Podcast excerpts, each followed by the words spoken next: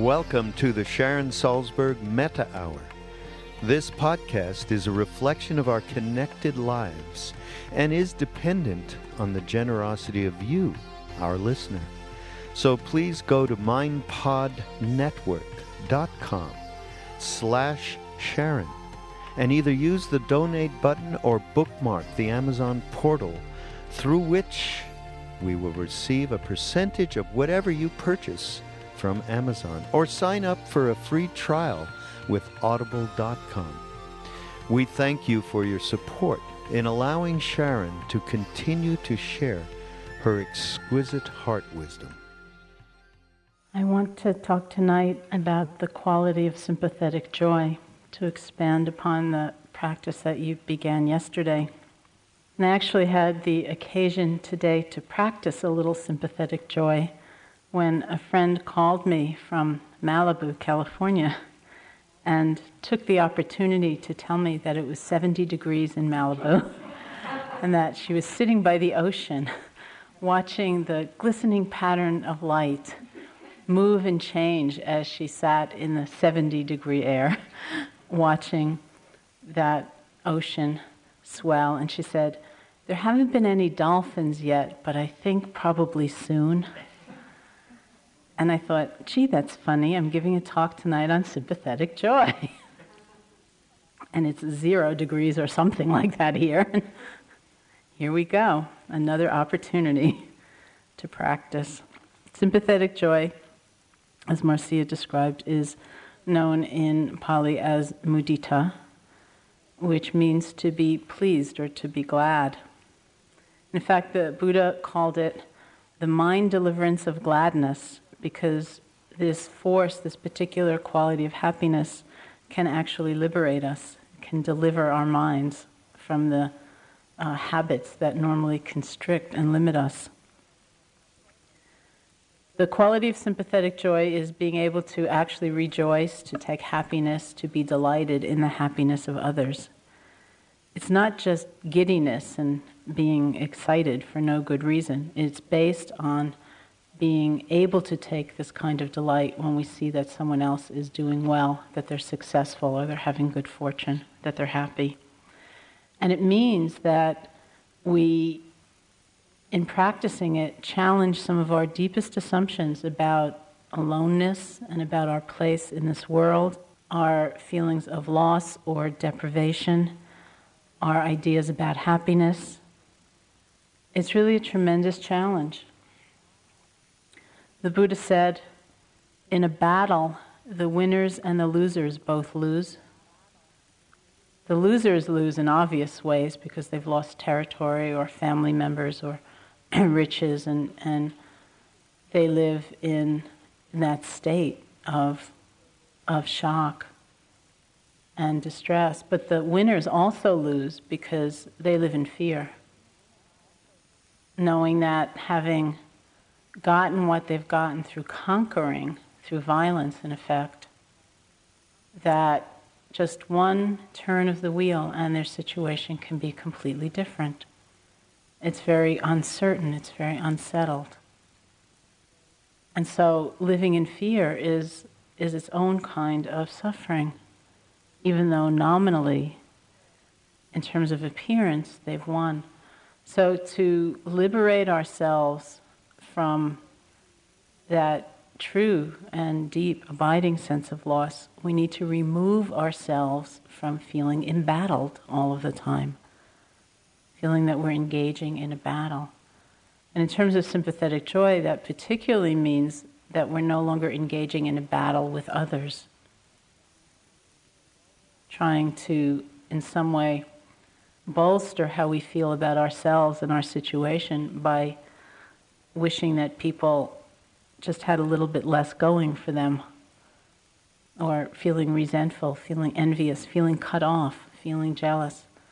When we see that somebody is enjoying some kind of happiness or good fortune.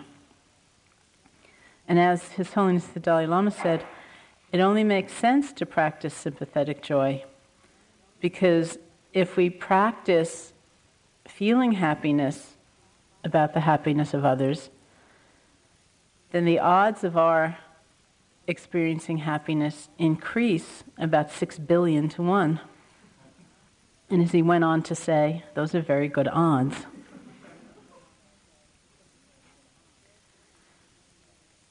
So, being able to rejoice in the happiness of others, to actually take delight instead of falling completely under the sway of that voice which arises and says, Oh no, you know, this is sort of unbearable to see you doing so well. To, to be able to actually feel happy for others' happiness is based on several conditions. One is developing engendering and nurturing a sense of connection. As the poet Wendell Berry once said, the smallest unit of health is a community. Health, in this sense, meaning healing. The, the smallest unit of healing is a community. It's not something that is done apart by oneself for oneself. Community means connection means the recognition that we do exist as part of a whole, as part of a, a greater fabric. That's actually the nature of things. We can't have that sense of joy in the happiness of others without a firm foundation that is continually renewed, that reminds us of how connected, in fact, we are. I once had this kind of funny experience where um, some years ago I went to Israel to teach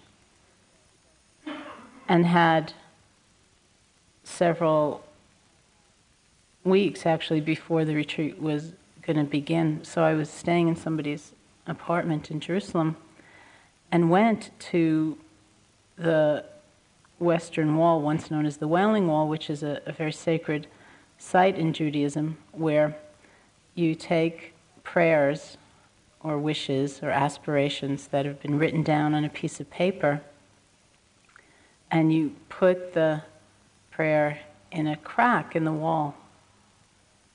So I went and did that, and I also had many people who asked me to do that on their behalf. And I wrote, I wrote all of this out, folded up the piece of paper, and placed it in a crack in the wall. Then I went back the next day, and for no good reason whatsoever, I decided, based on nothing, that it was more efficacious, it was, it was of greater benefit if the piece of paper stayed in the wall, that it didn't fall down to the ground or something like that. So, based on nothing, I just decided this. So I went the next day, and went to approximately the same place where I had placed the piece of paper the day before and kind of looked to see if it was still there. And I saw it, so I thought, oh, good, it's still there. You know, prayers are doing well. And then I left, and I went back the next day and checked on my piece of paper. And I wasn't quite so sure.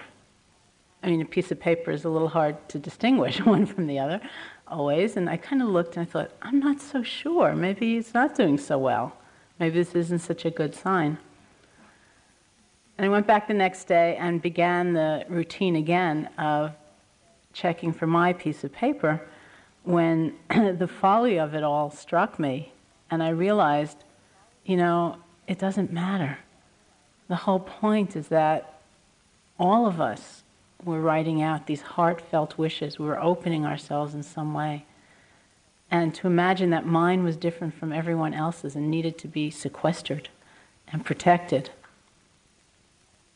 was really absurd. It's like we're all standing there in some way together, in some spot, some, if not physical spot, some psychological spot like that. really wanting to be happy, wanting something in the nature of peace. And we're not so very different. We see this when we are facing difficulty, when we feel the fragility of life. And hopefully, we also see this when we're feeling our own happiness, when we're feeling a sense of joy or contentment. I had another strange experience just a couple of years ago when I had been quite sick all winter with um, bronchitis that just wouldn't ever go away. And finally, after months, really months of being very sick, I got better. and I was living in New York City um, in an apartment someone had given me. I was walking down the street one day when I heard a woman's voice saying, I was really sick all winter. So naturally, I was kind of intrigued and I turned around. And she was talking to a, a street person just sitting on the ground, and she said to him, I was really sick all winter. I had pneumonia several times and I just couldn't get better. But I'm finally starting to get better and I just want to share the joy. And she was giving him a whole bunch of money. And I looked at that and I thought, wow, I was really sick all winter too. You know, I just walked by this guy. It didn't actually occur to me to share the joy. So I stood there for a moment and I thought, well, should I turn to him and say, hey, I was really sick too, you know, like, let me give you more money or, you know, give someone else money or. Um, but that so much isn't the point. It's not the action, you know, whether it's appropriate or inappropriate to give somebody money is based on a lot of other considerations that have to do with awareness and context and so on. But it's that movement of the heart that says, I want to share the joy.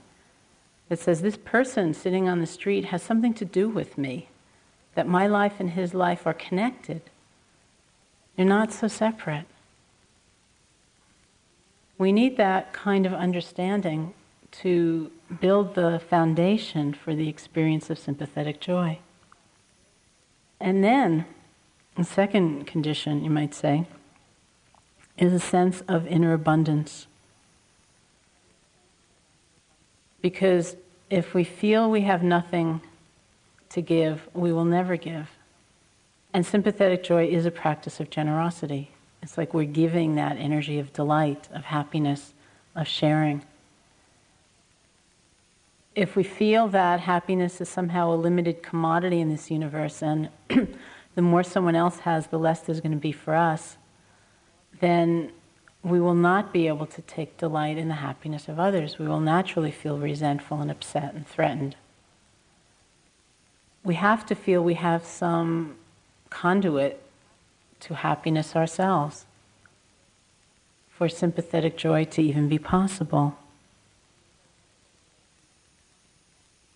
And so, one of the bases of doing that practice is really learning how to see with more gratitude and more thankfulness. To understand that always we have something to give. If not materially, then in terms of our energy, it doesn't deplete us to give. It, in fact, connects us even further to the fact that we do have something within that isn't going to be broken. It's not going to be disturbed because somebody else gets something. Somebody else has some happiness. It is a practice of generosity to be able to practice sympathetic joy. And that's a really fantastic reflection. What allows us to be generous? What allows us to open to care, to offer, rather than to feel we have to hoard what we have and clutch it and keep it, and to resent the intrusion of others? It's clearly not something external if we look carefully. you know, it's been such an amazing experience to go to other cultures, say Burma, where, people may have mentioned this earlier in the retreat, but when we went to practice meditation in Burma, we were never ever charged for anything. We weren't charged for room and board even because the people of the country were so honored and excited that somebody would be practicing meditation that they would come and feed you so that every single bite of food you had when you were there meditating was an offering from somebody. Burma, of course, is an extremely poor country. It's, it's devastatingly poor. And people would always offer just the best of what they could afford, and sometimes it wasn't very much. But they were so moved to, they used to come and watch us eat. And they would be sitting there, just dressed really poorly. And sometimes the food was, it was really meager. And they were so happy at having given the gift that it was incredible to receive in that way really the generosity of someone's heart, offering the best that they could. And then to come back here to this culture where in so many places there's a lot, there's quite a lot, and yet not everybody by any means has that same inner sense that they have something to give. And so there's all that withholding and greed and grasping. It's amazing to see that it's not an external measure of when, when generosity happens.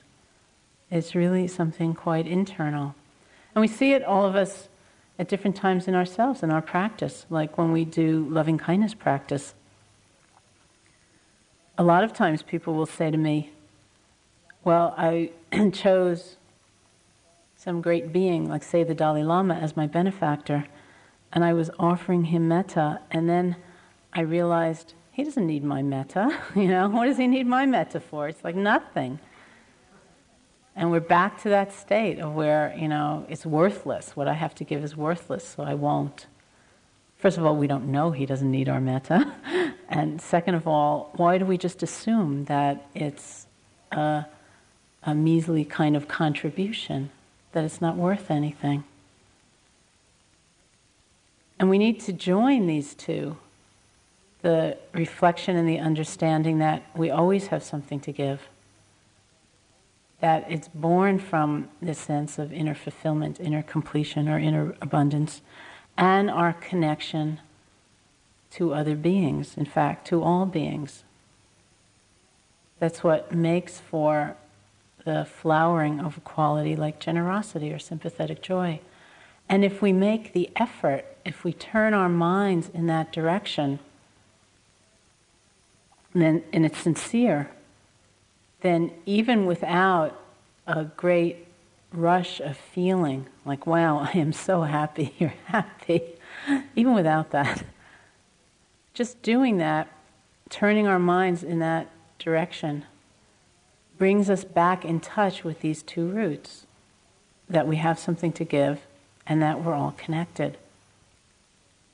That's why it's so powerful even when we may not feel in a particular sitting, a particular practice session, that it's glorious and we're just swept away by the force of mudita. This is, even if it's extremely subtle, this is what we're being reminded of, is these two roots. I was thinking about that today. I was preparing the talk because I was thinking about this somewhat peculiar and sometimes difficult to understand teaching of the Buddhas, where he suggests that if you're very angry at somebody, that you give them a gift, which on the face of it is a little odd, you know, what will that accomplish? But actually, I think it's, it's sort of connected to this, because when we're angry at somebody, obviously we feel cut off and separate and distant. We're recoiling or pushing away. And if we give them a gift, then in a moment it's like, oh, there's a connection. There's something underneath the barriers that have been erected. And we're also, in the giving, reminded of our own wholeness, our own completeness as we do that. So these are the first two roots of being able to practice sympathetic joy the sense of inner abundance, and the understanding of connection. And then the third is actually in the Buddhist psychology the proximate cause or the nearest arising condition for sympathetic joy to come up in the mind, and that is being able to see happiness. If we are in the habit of overlooking happiness, then it's not going to be very easy to have sympathetic joy. And so the beginning of the actual practice is being able to tune into, being able to open to happiness, both our own, so that we have that sense of inner abundance and gratitude, ability to give, and certainly others. Otherwise, the occasion for sympathetic joy will not arise.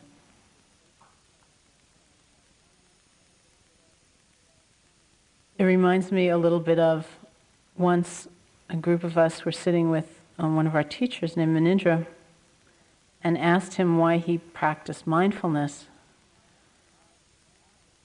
He said in response, I think I at least, and I think maybe all of us, were expecting a, a kind of ponderous, profound answer, like very heavy, you know. Um, like I practice mindfulness for, something very exalted and extreme. And in fact, what he said in response to the question was, I practice mindfulness so that when I'm walking down the road, I won't miss the little purple flowers that are growing along the wayside. Which is also true. It may not be the only reason we practice mindfulness, but there's something about that, about not missing the joyful things and the, the beautiful aspects of life, even in a philosophical system that talks about suffering so very much. Since the purpose of life is not to suffer, but to come to the end of suffering, some of that begins with learning how to actually notice our own happiness and the happiness of others because there's balance there. We can't only be coming in touch with what is difficult. We have to be balancing that by coming in touch with what is joyous. Because it's not that suffering by itself is redemptive in Buddhism, it's the opening that is redemptive, that's freeing. There's no point in just suffering and suffering and suffering. But opening with a free heart, with an open heart, with metta and so on, that's what's freeing. And so we open to suffering and we open to joy, we open to happiness. And here again, somebody like the Dalai Lama is such a, a wonderful example. I can remember, I heard Joseph mention the time we were at the Buddhist Christian conference at Gethsemani Abbey with the Dalai Lama, and I remember um, the ceremony, be, the conference began with a ceremony of a, a tree planting and um, there was the PBS crew that was filming the Dalai Lama that was all gathered around, and there was his security, and there was quite a lot going on as usual. And um, all of the residents of Gethsemani gathered, and all of the Buddhists were there. And across this crowd, the Dalai Lama spied an ancient monk sitting in a wheelchair and he called out in great delight, Oh, he's really old. and it wasn't like, Ooh, you know, he's really old and I'm going to get old someday. And was, he was so excited and he made a dash. He went running over to him, and like the camera crew's following, the security's following, and everyone's running after him. And he just, he was so excited that this, this monk was so extremely old. there's a way of taking delight in things that is very unusual. you know, it wasn't, I'm sure, delight in the monk's infirmities or whatever, but the fact that he had lived, that he'd seen so much, that he'd practiced so long. It was a, a source of genuine happiness for the Dalai Lama. And we see it a lot in countries, again, like Burma, where to rejoice in goodness is an active practice, whether it's a good deed that you have done or if it's a good deed that someone else has done. You actually take a moment to rejoice in that. It's not the same as conceit or arrogance or bragging or, you know, thinking, oh, I'm so great. But it is a state of really delighting in the goodness that can flow. So, for example, in Burma, when every meal is an offering and we're not paying for anything, what we would do as a custom would be that each of us, each of the Westerners practicing there, would ourselves offer a meal so that we were feeding everybody on a given day or a given meal. And very often, as it's customary in Burma, when it's your birthday, not to receive gifts, but to give gifts. So if I was there once on my birthday, and so I offered the meal on my birthday, that was the way it was celebrated by the opportunity to give.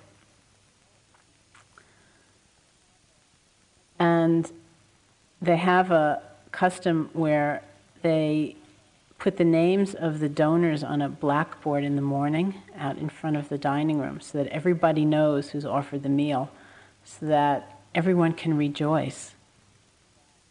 You know, and people come up to you and they say, I'm so happy for you. You know, that you had the chance to offer the meal. And that's so terrific that you did that. And, you know, and thank you. And but not thank you because you fed me, but thank you because you expressed that, you manifested that power of goodness. And, and they're so happy, you know, and, and uh, it's actually a practice to take delight when other people do good,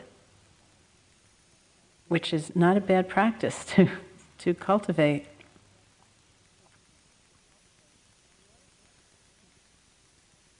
In order to really practice sympathetic joy, in a way we have to make a leap. We have to really make a shift because it's very easy just to go on in the old habits of feeling so separate and feeling so alone and feeling so deprived, like we have nothing worth offering. It's very easy to go along feeling separate, jealous, envious, resentful we have to really try to make that shift. We have to want to make that shift. And then the practice is just like practice, you know, it just takes time. But it's the intention, it's the motivation in the mind that is the most important thing. In the Buddhist scriptures, they, they use this um, kind of odd parable, which is about a uh, kind of monkey trap where in order to trap a monkey, some tar is spread on the ground, and a monkey then comes along and steps in the tar with one foot, which gets stuck because the, the tar is so sticky. And in trying to extricate itself, in trying to free itself, the monkey puts down another foot, and then a hand, and then another hand, and then finally its head. At that point, it's a completely stuck monkey. And that parable is used to describe us. when we are in the habit of perpetuating those tormenting states of mind, like jealousy and comparing, discriminating, and so on, and we have just one foot down, rather than put the next foot down in the same patch, if we just reach a hand out and grab a tree, we can hoist ourselves off. That's the opportunity we have, not to just keep going in the same old way, but to recognize that we're getting stuck, we're getting trapped in old habits, and to actually use the opportunity to make that shift. And again, it's not necessarily a shift in feeling. We're not necessarily filled with great delight instantly, like, I am so happy you are happy. But it's the shift in our motivation, it's our intention, it's aiming the mind. That's the nature of these practices of the Brahmaviharas, to learn how to aim the mind in a direction that will free us rather than harm us. Thank you for listening to the Sharon Salzberg Metta Hour. We really do appreciate your support and hope you will continue that support by going to mindpodnetwork.com slash Sharon and clicking on the donate button or by using our amazon.com portal for all of your purchases. Namaste.